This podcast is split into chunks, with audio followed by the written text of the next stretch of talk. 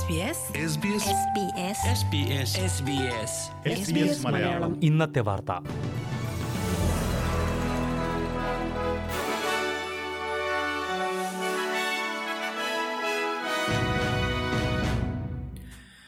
നമസ്കാരം. ഇന്ന് രണ്ടായിരത്തി ഇരുപത് ഒക്ടോബർ പതിമൂന്ന് ചൊവ്വാഴ്ച. S B S Malayalam. ഇന്നത്തെ വാർത്ത വായിക്കുന്നത് ജോജോ ജോസഫ്. പെർത്തിലെ കർട്ടൻ യൂണിവേഴ്സിറ്റിയുടെ നിർമ്മാണത്തിലിരിക്കുന്ന കെട്ടിടത്തിന്റെ മേൽക്കൂര തകർന്ന് ഒരാൾ കൊല്ലപ്പെട്ടു. ഉച്ചയ്ക്ക് പന്ത്രണ്ടരയോടെയാണ് അപകടമുണ്ടായത്. ചില്ലുമേൽക്കൂര തകർന്നുണ്ടായ അപകടത്തിൽ രണ്ടു പേർക്ക് ഗുരുതര പരിക്കേറ്റതായാണ് റിപ്പോർട്ട്.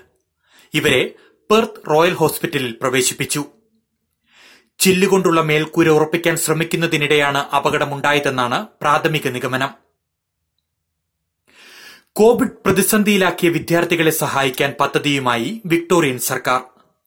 കോവിഡ് മൂലം പഠനത്തിൽ പിന്നാക്കം പോയ വിദ്യാർത്ഥികൾക്കായി സംസ്ഥാനത്തെ സ്കൂളുകളിൽ നാലായിരത്തി ഒരുന്നൂറ് ട്യൂട്ടർമാരെ നിയമിക്കാൻ സർക്കാർ തീരുമാനിച്ചു. ഇതിനായി ഇരുന്നൂറ്റി അൻപത് മില്യൺ ഡോളർ അനുവദിച്ചിട്ടുണ്ട്. അടുത്ത അധ്യയന വർഷത്തേക്കാകും ട്യൂട്ടർമാരുടെ സേവനം ലഭ്യമാക്കുക.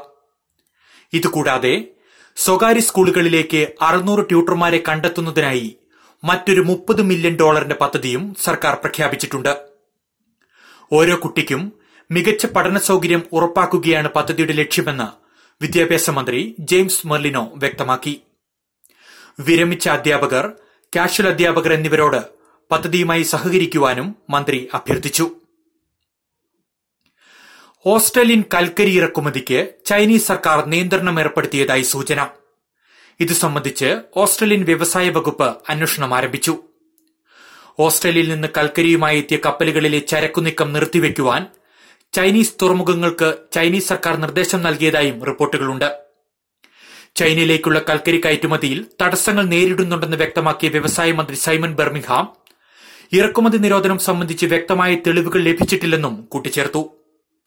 ഇരു രാജ്യങ്ങളും തമ്മിലുള്ള നയതന്ത്ര ബന്ധം ഇടഞ്ഞു നിൽക്കെയാണ് കൽക്കരി ഇറക്കുമതിക്ക് ചൈന നിയന്ത്രണം ഏർപ്പെടുത്തിയെന്ന വാർത്തകൾ പുറത്തുവരുന്നത്. New South Wales premier Gladys ബെർജിക്ലിയനും മുൻ എം പി ഡാരിൻ മക്രീനുമായുള്ള ബന്ധത്തെപ്പറ്റിയുള്ള വിവാദം മുറുകുന്നു. ഗ്ലാഡിസ് ബെർജിക്ലിയനെതിരെ ലേബർ പാർലമെന്റിൽ അവിശ്വാസ പ്രമേയം അവതരിപ്പിച്ചു. അഴിമതി ആരോപണത്തെ തുടർന്ന് രാജിവെക്കേണ്ടി വന്ന മുൻ സെനറ്റ് അംഗമായ തനിക്ക് ക്ഷമിക്കണം സെനറ്റ് അംഗവുമായി തനിക്ക് ബന്ധമുണ്ടായിരുന്നുവെന്ന് ഇന്നലെ പ്രീമിയർ ഗ്ലാഡിസ് ബെർജിക്ലിയൻ തന്നെയാണ് അഴിമതി വിരുദ്ധ കമ്മീഷന്റെ മുന്നിൽ വെളിപ്പെടുത്തിയത്. വെളിപ്പെടുത്തൽ ഇന്ന് സംസ്ഥാന പാർലമെന്റിൽ കൂടുതൽ വാദപ്രതിവാദങ്ങൾക്കിടയാക്കി. ബന്ധത്തെക്കുറിച്ച് ഒട്ടേറെ ചോദ്യങ്ങളും പാർലമെന്റിൽ ഉയർന്നു. അതേസമയം ഡാരിൻ മഖ്വീറുമായുള്ള ബന്ധത്തിൽ താൻ ഒരു തെറ്റും ചെയ്തിട്ടില്ലെന്ന വാദത്തിൽ ഉറച്ചു നിൽക്കുകയാണ് പ്രീമിയർ ഗ്ലാഡിസ് ബെർജിക്ലിയൻ. സിഡ്നിയിൽ ഇന്ന് പ്രാദേശിക വ്യാപനവുമായി ബന്ധപ്പെട്ട ഏഴ് കേസുകൾ കൂടി സ്ഥിരീകരിച്ചു. രണ്ട് ഡോക്ടർമാർക്കുൾപ്പെടെയാണ് രോഗം സ്ഥിരീകരിച്ചിരിക്കുന്നത്. ഇതോടെ ഒരാഴ്ചയ്ക്കിടെ രണ്ടാം തവണയും ന്യൂ സൌത്ത് വെയിൽസിലെ പ്രതിദിന രോഗബാധ വിക്ടോറിയയേക്കാൾ കൂടുതലായി.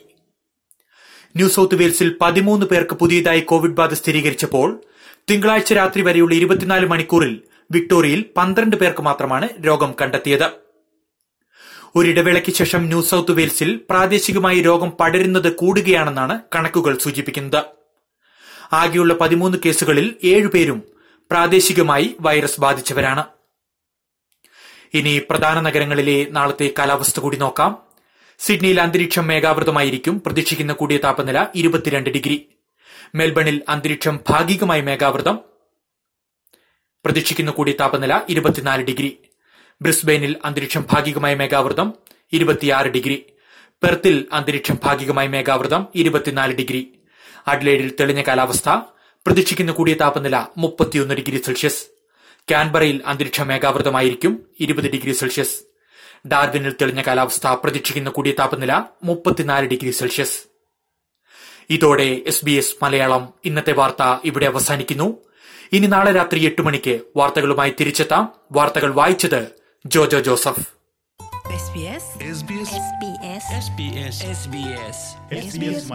ഇന്നത്തെ വാർത്ത.